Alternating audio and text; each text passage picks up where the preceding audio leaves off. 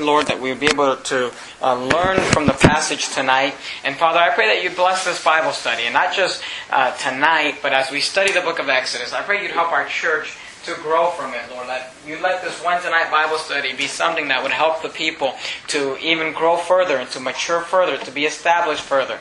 Lord, I pray you'd help me to preach with your power and your boldness. In your precious name I pray. Amen. All right, well, we're there in Exodus chapter number one. And if you remember, uh, a few weeks back, we uh, were preaching through the book of Genesis on Sunday nights. I don't, uh, you know, maybe you were here, maybe you weren't on Sunday nights with us as we preached through Genesis. But uh, Exodus really just begins where Genesis left off. And if you remember in the book of Genesis, we ended the book of Genesis, I mean, well, we started the book of Genesis with creation. In the beginning, God created the heavens and the earth. And we went through the Noahic flood, and we went through the Tower of Babel, and then we started dealing with Abraham. And Abraham, and Isaac, and Jacob, and the twelve sons of Jacob. And then remember, we spent weeks going through the life of Joseph, and what a wonderful uh, story that was, and all the challenges and, and, and practical things we learned there.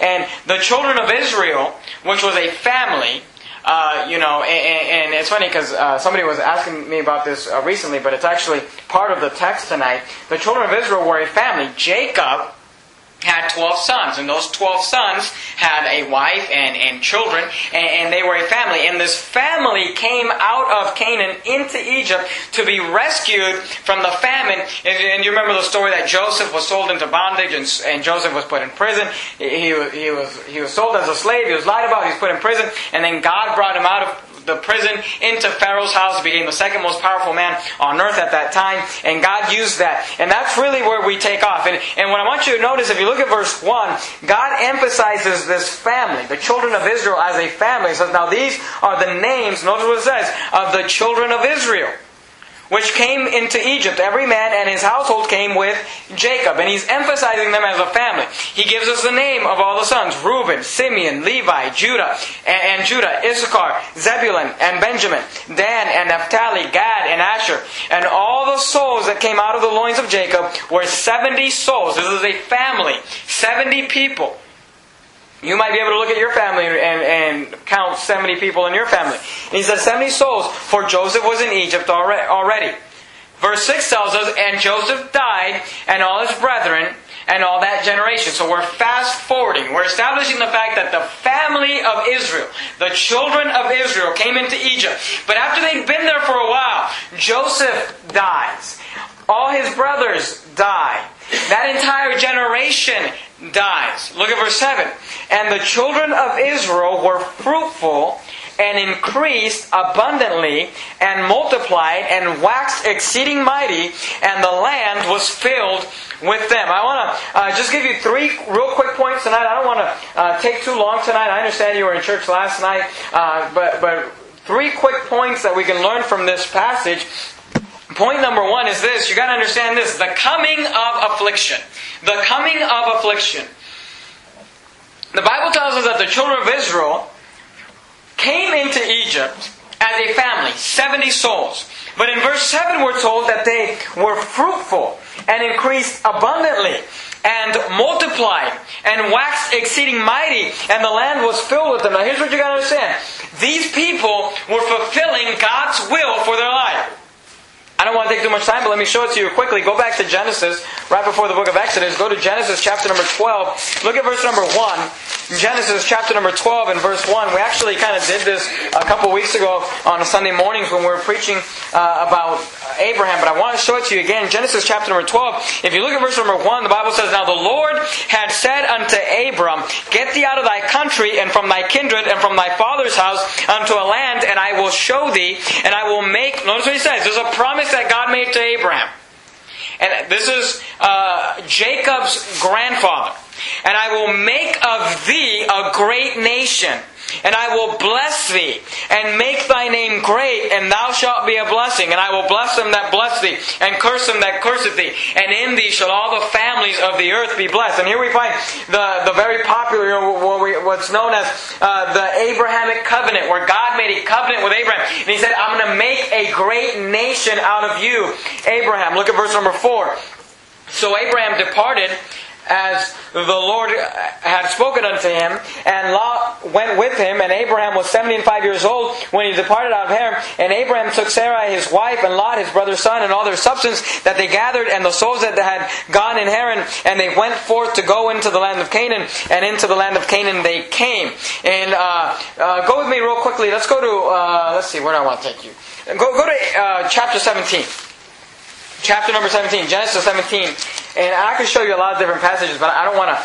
I, I don't want to, you know, show you all of them. There's so many passages we can show you, but if you look at verse seven, chapter seventeen, the Bible says, "And when Abram was ninety years old and nine, the Lord appeared to Abraham and said unto him, I am the Almighty God. Walk before me and be thou perfect. I will make my covenant between me and thee, and will multiply thee exceedingly. And Abraham fell on his face, and God talked with him, saying, As for me, behold, my covenant is with thee, and thou shalt be a father of many nations. Neither shall thy name any more be called Abram, but thy Thy name shall be called Abraham, for a father of many nations have I made thee, and I will make thee exceeding fruitful, and will make nations of thee, and kings shall come out of thee, and I will establish my covenant between me and thee, and thy seed after thee, in the generation for an everlasting covenant, to be a God unto thee, and to thy seed after thee." Uh, go, go to Genesis chapter twenty-two.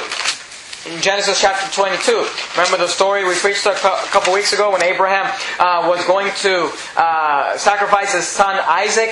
And in Genesis twenty-two, uh, look down at verse number...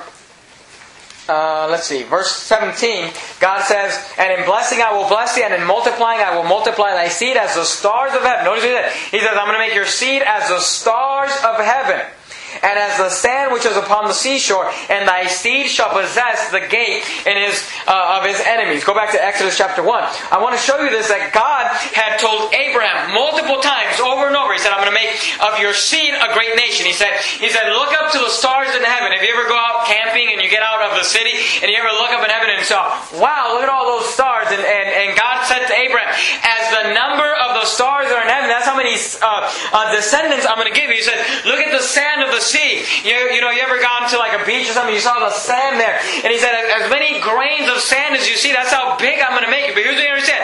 Abraham had Isaac. Isaac had Jacob and Esau. And we know that Abraham had Ishmael, but not, not through Sarah. And uh, Isaac had Jacob and Ishmael. And, and Jacob had twelve sons. And up to Jacob, Jacob was the biggest family that they had there. And it was only twelve sons. And when Jacob's twelve sons had children, they numbered seventy, which, yeah, that's a big family, but that's not really a multitude. Do you know what I'm talking about? That's not really numbering the stars of heaven. And really in Egypt is when God fulfills His promise in verse seven, when He says, "And the children of Israel were fruitful, and increased abundantly, and multiplied, and waxed exceeding mighty, and the land was filled with them." And if we were to look at the nation of Israel as an individual, we would say of this nation, of this people, that they are now finally, after going through fifty chapters in the book of Genesis, they're uh, uh, getting to the place where they are coming into God's will. You understand what I'm saying? That was God's will for them, to become a nation, to become fruitful, to multiply. And in verse seven, we would say that these people are finally getting to the place in their life where they're walking in God's will. If we were to say this about your life, you might say, "I finally got saved. I'm finally in church. I'm finally reading my Bible. I'm finally becoming a soul winner. I'm finally walking in God's will." But here's what you got to understand. Look at verse eight. "Now there arose up a new king over Egypt, which knew not Joseph. And he said unto his people, Behold, the people of children of Israel are more and mightier than we. Come on, let us deal wisely with them, lest they multiply, and it come to pass, that when there falleth out any war, they join also unto our enemies, and fight against us, and so get them up out of the land." So they said, the Pharaoh says, uh, these people are becoming uh, strong, there, there's more of them than us, and he says, we got to deal wisely with them, because, uh, you know, if, if, if a war starts, they might join up with our enemies and fight against us. Now here's the funny thing. The, the, the wisdom of the world is so dumb. Because Pharaoh says, we got to do wisely with them because the, our enemies might win them over. But it's like, well, why don't you just treat them the same way you're afraid the enemies are going to treat them? Well, how would the enemies win them over? By befriending them. Why don't you just befriend them? You know what I'm talking about? But but the world thinks this way. It's like, oh, we got to take care of them because they're going to turn against us. Look at verse eleven. Therefore, therefore is talk, is telling us because of verse ten. He says, therefore they did set over them taskmasters to afflict them with their burdens, and they built for Pharaoh treasured cities, Pithom and Ramses. I want to explain to you that there is a coming affliction. We would say, God, the children of Israel are finally not just a family, but a nation like you promised, like you said they were. They're being fruitful and they'll multiply. And, and in verse seven he tells us, they, they're fruitful, they multiply, they become great. And in verse eight we begin to read that as soon as they get in God's will, what happens? Affliction. And you think, why does that happen? Why does God allow the coming of affliction? Here's what you got to understand, okay? If we were to personalize the children of Israel, they're in God's will. They're doing good. See, we often think affliction comes because of sin. Now, that's true. Sometimes affliction does come because of sin. The Bible says, be not deceived. God is not mocked. For whatsoever a man soweth, that shall he also reap. We understand that. Sometimes we sin and we reap the rewards of our sin, and, and there's affliction and there's tribulation and there's persecution because of our sin. But I want you to understand that sometimes you're doing nothing wrong and affliction comes. And you say, well, why does God allow that? Here's what you're going to understand. To take us from good to great is why God allows affliction. You say, what are you talking about? Well, here's what you understand. The children of Israel were becoming a great nation.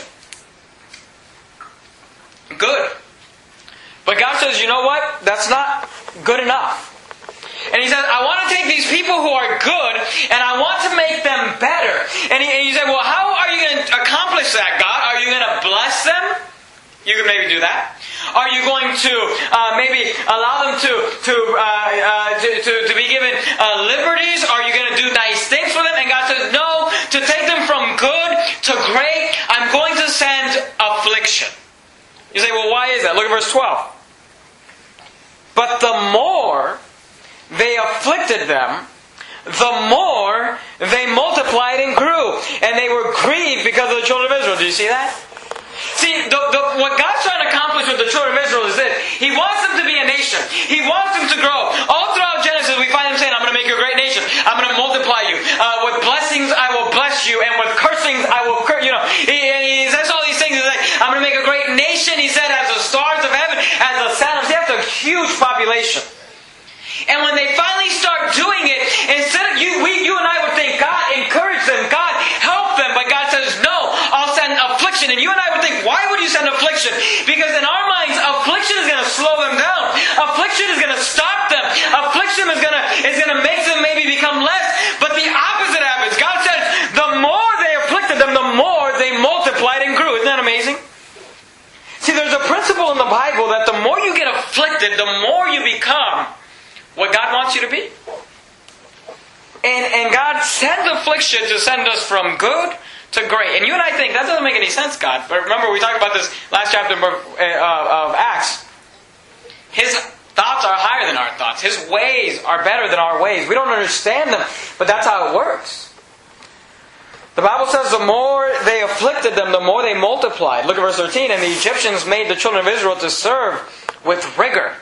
That word rigor means inflexibility. It means strict. It means severe. He said, He made them serve with rigor. Who who would, you know, if someone said to you, hey, listen, live for God and you'll get to live with rigor. Does that sound like something fun? Look at verse fourteen. Does this sound fun? And they made their lives bitter with hard bondage in mortar and in brick and in all manner of service in the field. All their service wherein they made them serve was with rigor. That doesn't sound like much fun, but here's what you got to understand, okay? This is how God works. I'm, I'm not trying to lie to you. I'm not trying to string you along. If you're going to serve God, there is a coming conflict. Uh, uh, uh, uh, uh, good night. What did I say? Uh, affliction. If you, you say, even if I'm doing right, especially if you're doing right. Even if I'm walking in God's will, especially if you're walking in God's will, there is a coming affliction. Let me give you some examples. Go with me to Job. Job chapter number twenty-three. Job chapter number twenty-three. Remember the story of Job? Job's one of my favorite Bible characters in the Bible. Remember Job? Job, what was Job doing wrong that he deserved what happened to him? If you've read the book of Job, you know that he didn't do anything wrong. The Bible says he was perfect. The Bible says he, I mean, he was perfect as far as a man is concerned. Obviously, we weren't, you know, he's not God. But he was living for God. He was doing right. In fact, that's what most of the book of Job is about. You know, thirty-some-odd chapters going back and forth. You know, his friends accusing him of sin. And he's saying, look, I'm not perfect, but I wasn't in sin. And Job, you know, the man who was rich, the man who had multiple children, the man who had everything you and I would want, lost everything, lost his finances, lost his business, lost his family, lost his own health. And, and, and the, the man, you know, you, you talk about affliction coming on someone's life. Job. And I want you to see what Job said. Job twenty-three, look at verse number ten. Job twenty-three ten, look at what Job says. Job says, but he knoweth the way that I take, talking about God. And look what he says. When he hath tried me, I shall come forth as gold. Do you see that? See, Job says, this is what Job said. He identified what God was doing in his life. And he said, I, I don't know what God is doing exactly, but I know this. When God has tried me, I'm going to come out better. I'm going to come out purer. I'm going to come out as gold. Now you're thinking, Job, you were already good. The Bible tells us that, that he was the most righteous man who lived at that time. But Job says, God is afflicting me to make me better. He says, I was good, but I'm going to be great. The idea is this, you know, you take gold and you, you set it in fire and you uh, boil it and, and that's how they purify it. They remove the impurities by, by putting it in, in the fire there. And, and the idea that Job was saying is God is putting me through the fire to make me better, to make me stronger, to make me purer. And he says when he's done with his affliction, I'll be better, I'll come out as gold. See, the children of Israel were good, but God was trying to make them better. They were growing, but God wanted more growth. And, and you and I would say, God, you want more growth? Give him more liberty. God, you want more growth? Give him more money. God, you want more growth? Give him more blessing. But God said, no, I want more growth. I'll give him affliction. And for every Christian, you say, but I'm right with God. I know, God's trying to make you better. There's a coming affliction. There's a coming affliction. You want another example? Go with me to Acts chapter number one. I know we just spent the last however many weeks in Acts, but I just love it so much I want to go back to it. Acts chapter number one. Look at a very familiar verse, Acts chapter number one. Look at verse number eight. Very familiar verse. The, the Great Commission found in the book of Acts. Acts chapter number one, look at verse eight.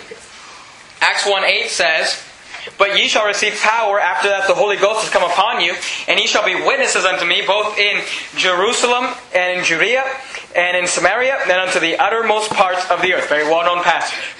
Now here's, here's the interesting thing.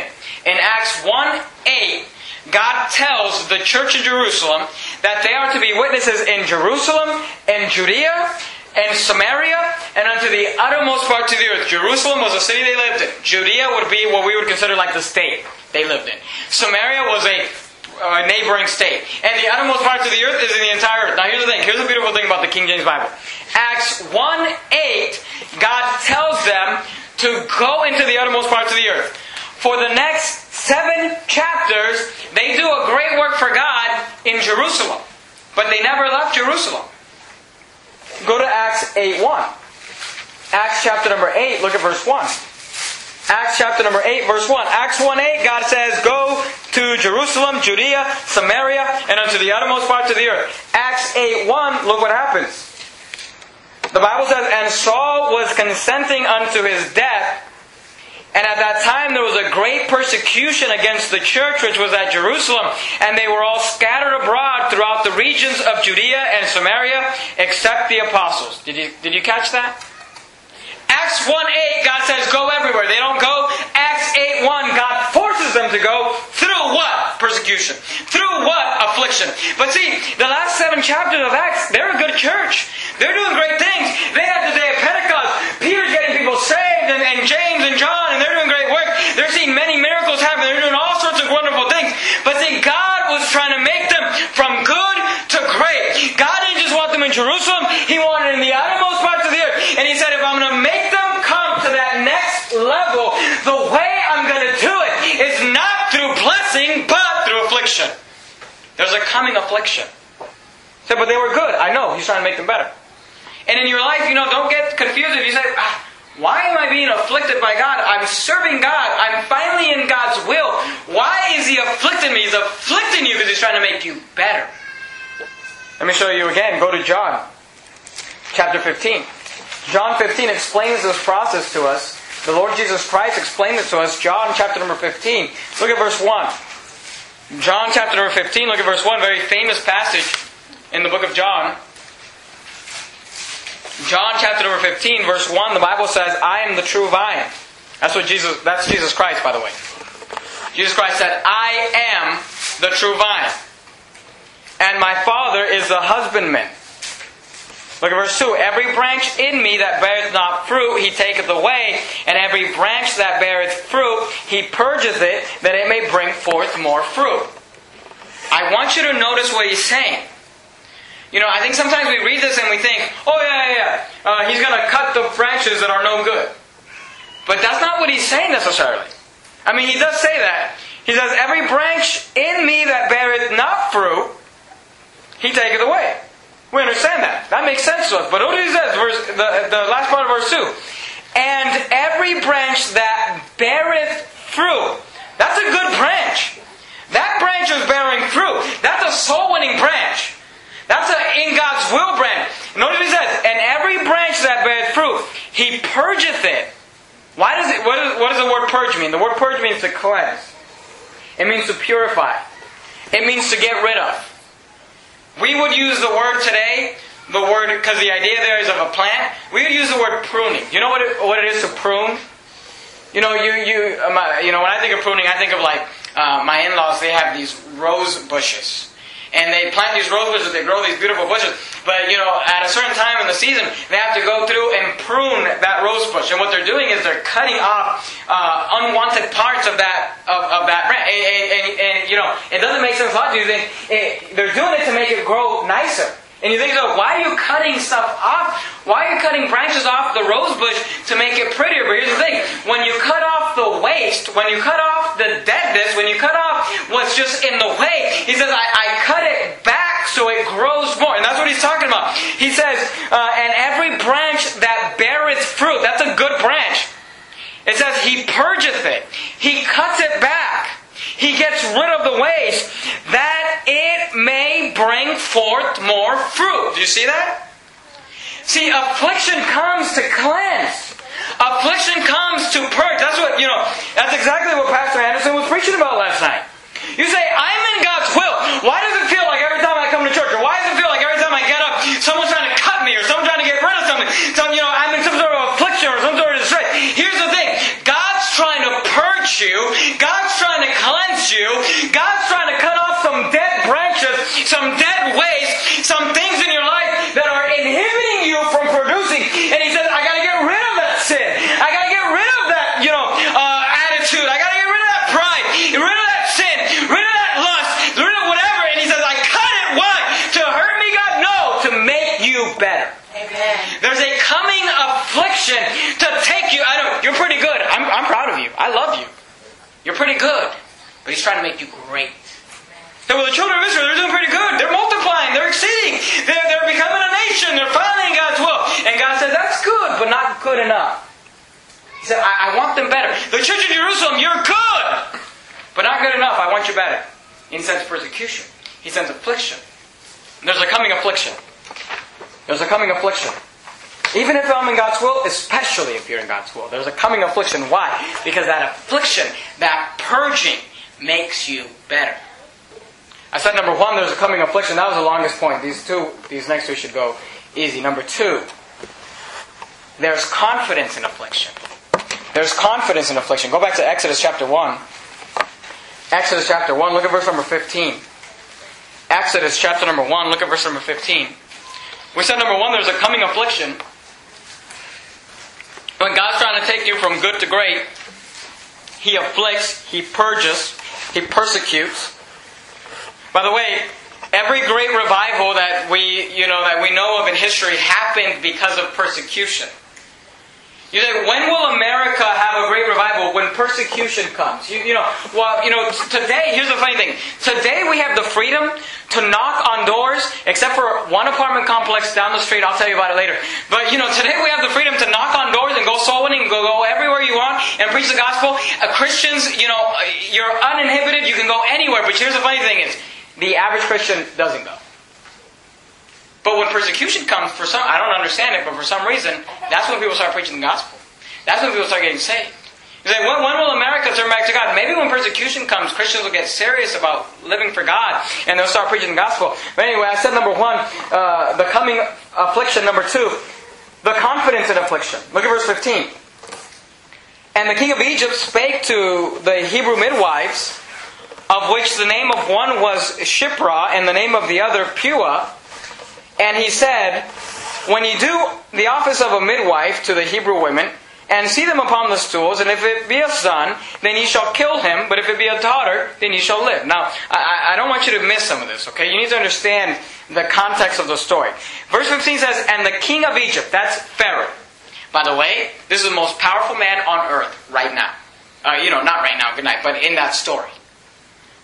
And the most powerful man on earth says to not just the midwives, but notice what it says, to the Hebrew midwives. These midwives are Jews. They're Hebrew. Now here's what you understand. Just wrap yourself around the story, okay?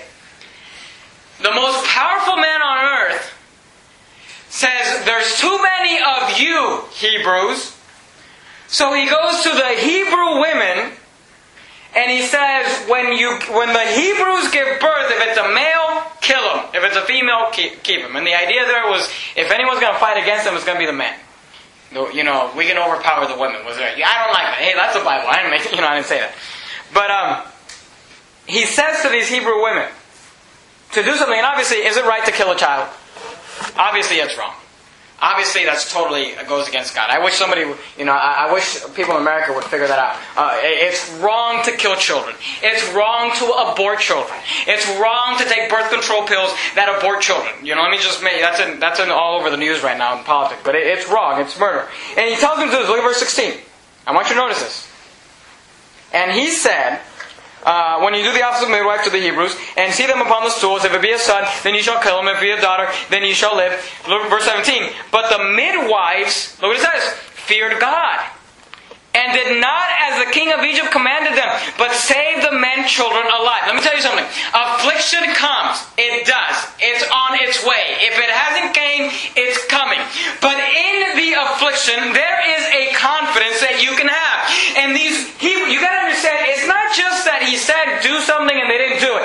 It's that the guy who hates Hebrews and says I've got too many Hebrews says to the midwives who are Hebrews, this guy could have them killed at any moment. And he said, and he's being kind to them.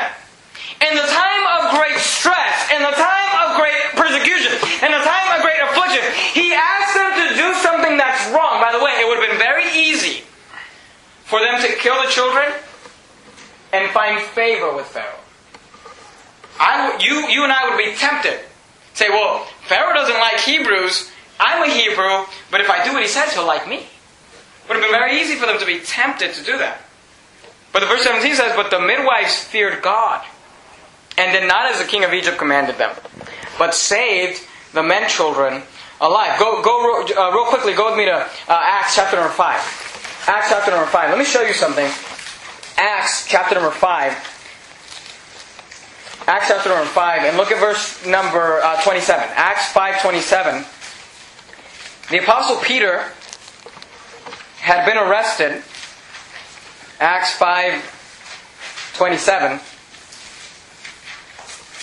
The apostle Peter and John had been arrested, and if you read verse twenty-seven, it says, and when they had brought them, talking about Peter and John, they set them before the council, and the high priest asked him, saying, this is what the high priest said to them, saying, did we not straightly command you that you should not teach in this name? And behold, ye have filled Jerusalem with your doctrine, and intend to bring this man's blood upon us. Upon us. He said, look, we already told you to stop preaching this, and, and you filled Jerusalem with your doctrine.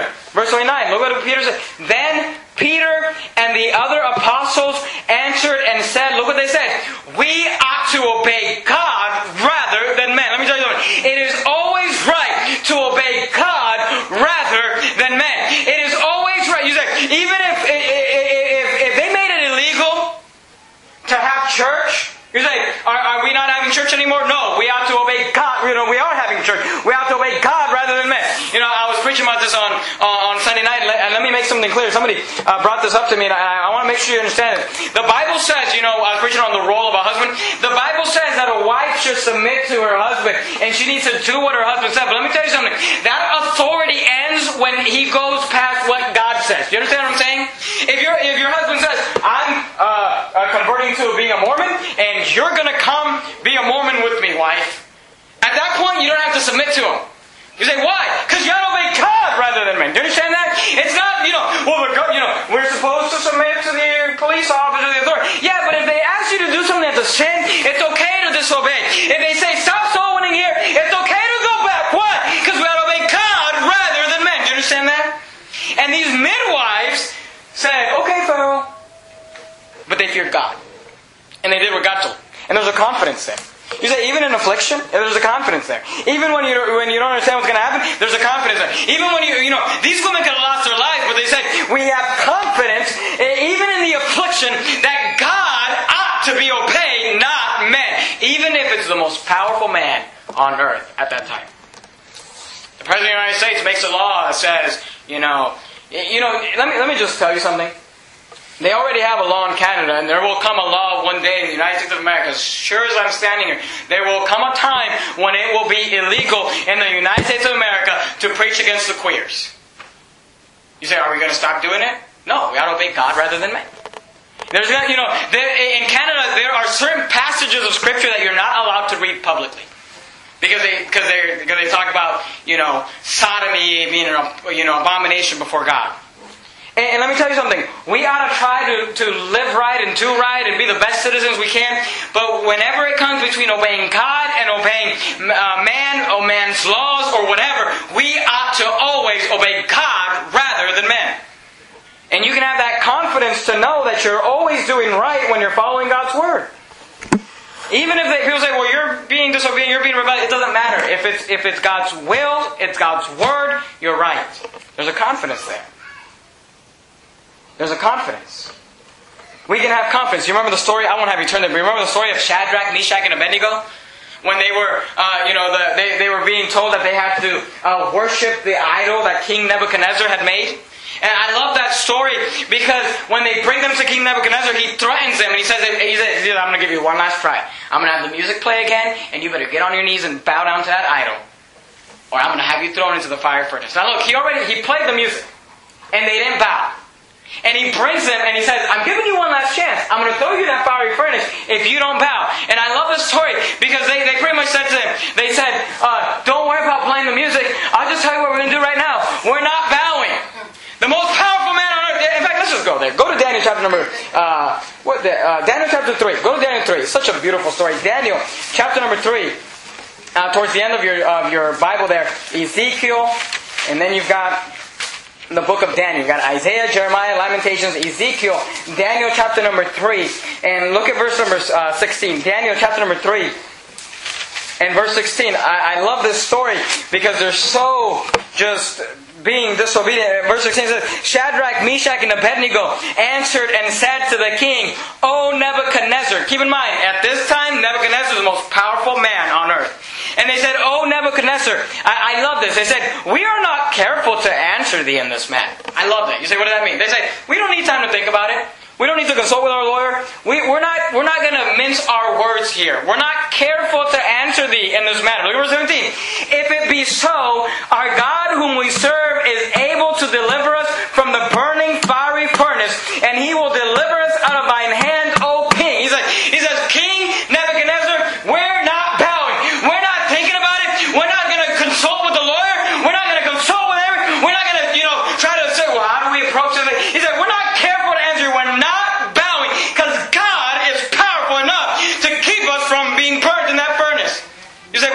that's confidence. Now here's the thing. It's easy to stand up to King Nebuchadnezzar if you know God will deliver you. Here's what I like. Verse seventeen. Well, look at verse sixteen again. Shadrach, Meshach, and Abednego answered and said to the King Nebuchadnezzar, we are not careful to answer thee in this matter. Verse seventeen. If it be so, our God whom we serve is able to deliver us from the burning fiery furnace, and he will deliver us out of thine hand, O king. Look at verse eighteen. This is my favorite part. But if not, be it known unto thee, O king, that we will not serve thy gods, nor worship the golden image which thou hast set up. You know what they just said?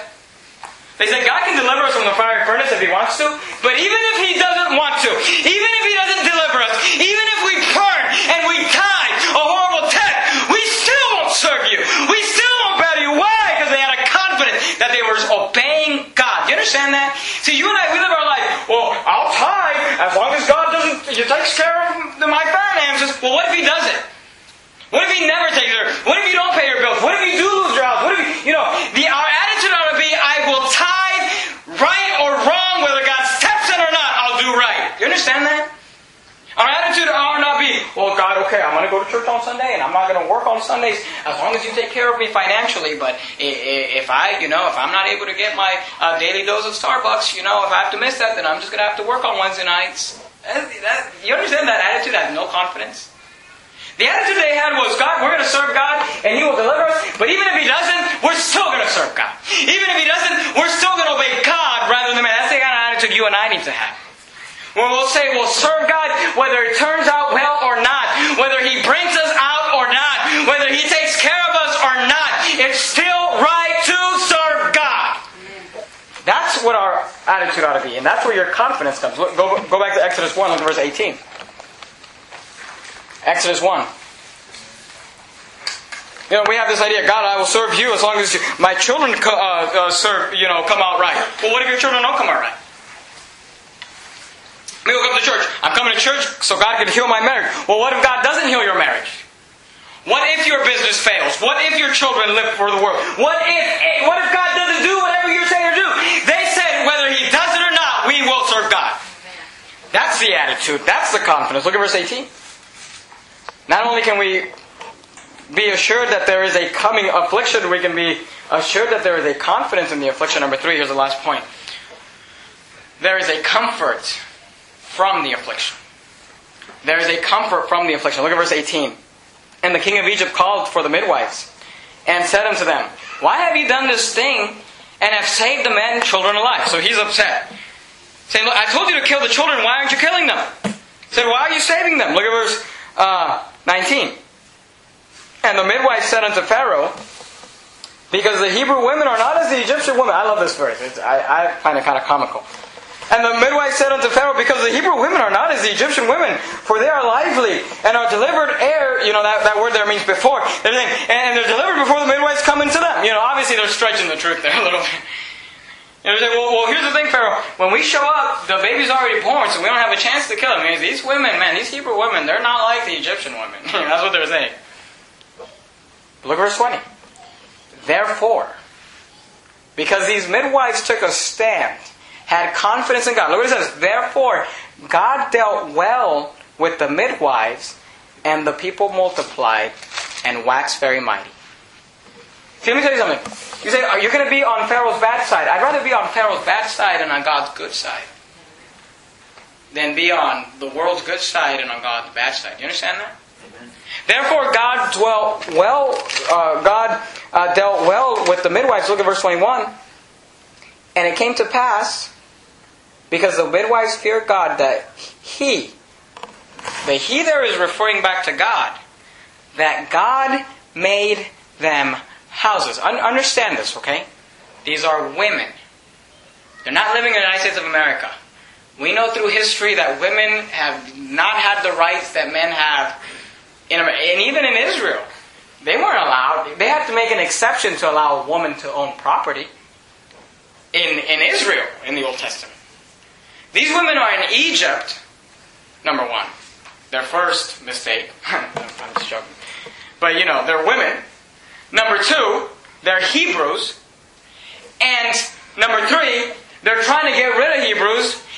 And throughout this entire affliction, God makes it so that these women are given houses and property. And God deals well with them. Why? Here's why. In the midst of the affliction, if you have confidence in God, you will be comforted through God. God will comfort you through the affliction if you obey God. But see, here's the thing. They didn't know that they were going to get that. In verse seventeen, they didn't know that God was going to give them houses. They just, the Bible just said they feared God. For all they knew, they were going to lose their life. But they say, whether we lose our lives or not, we will serve God.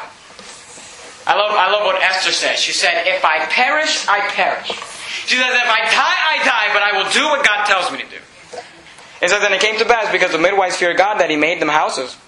And Pharaoh charged all his people, saying, every son that is born, you shall cast into the river, and every daughter you shall save alive. There's not only a confidence in the affliction, there's a comfort in the affliction. Let me show you one more verse. We're done tonight. Go back to Job twenty-three. Job twenty-three. Right before the book of Psalms, Job twenty-three. Look at verse ten. Job twenty-three, and look at verse ten. I said, number one, there's a coming affliction. Number two, there's a confidence in the affliction. Number three, there's a comfort through the affliction. I want you to understand what the comfort is. Job was going through probably the most affliction that it, the Bible records anybody went through other than the Lord Jesus Christ. And Job said this. We focused on this part when we were here a little bit ago, when he said, when he hath tried me, I shall come forth as gold. But I don't think that's what comforted Job. I think what comforted Job was the first part of the verse where he says, but he, talking about God, knoweth the way that I take. See, the comfort in the affliction is this. Even in the midst of the storm, do you understand that God is still on his throne? God is still in control. And even when the most powerful man on earth is making your life bad, he says, Job says, he knows the way that I take. He says, God knows where I'm at. God sees me. See, God knows where you're at. God knows where He's sending you. God knows, see, everything in our life. If we, understand, if, if we would understand this, our, our Christian life would be so much easier. If we understand that everything that happens to you is filtered through God. Nothing catches God by surprise. It's not like God is thinking to himself, man, I didn't realize so-and-so uh, marriage was going to fall apart like that. He knows that. He knows your job situation. He knows your work. You know, He knows your house. He knows the economy's bad. He knows your kids are rebellious. He knows all of it. And nothing catches him on by, by surprise. He's filtered through God. He allowed it to happen. He allowed it to come into your life. And there's a reason why He's letting you do it. And the reason is probably this. He's trying to take you from good to great. Amen. I don't know about you, but I want to be great. Amen.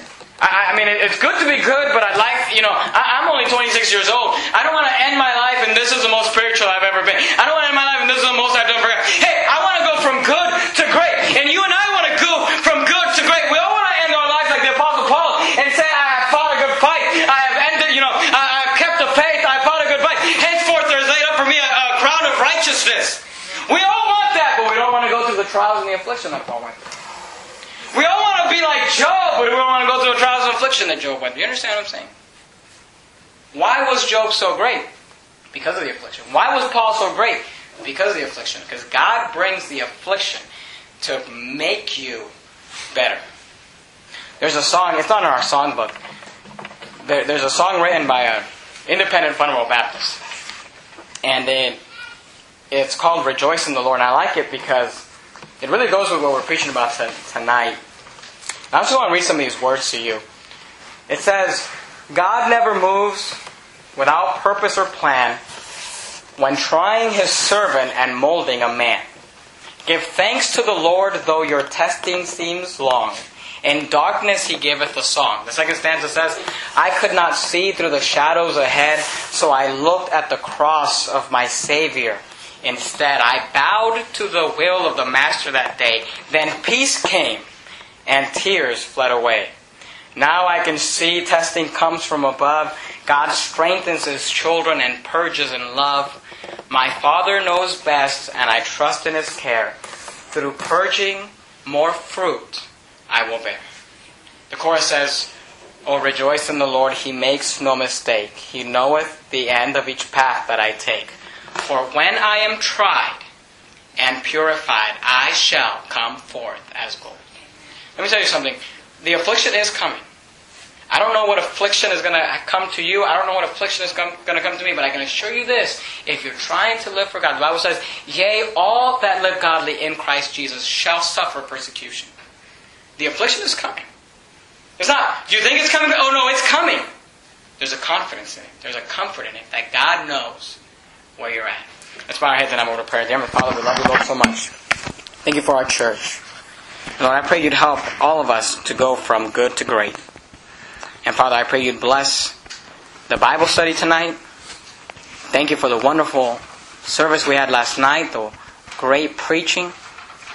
And Lord, I pray you'd help all of us to be ready for the coming affliction.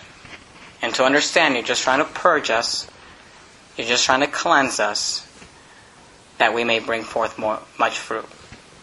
We love you, Father, in, our, in your precious name I pray. Amen.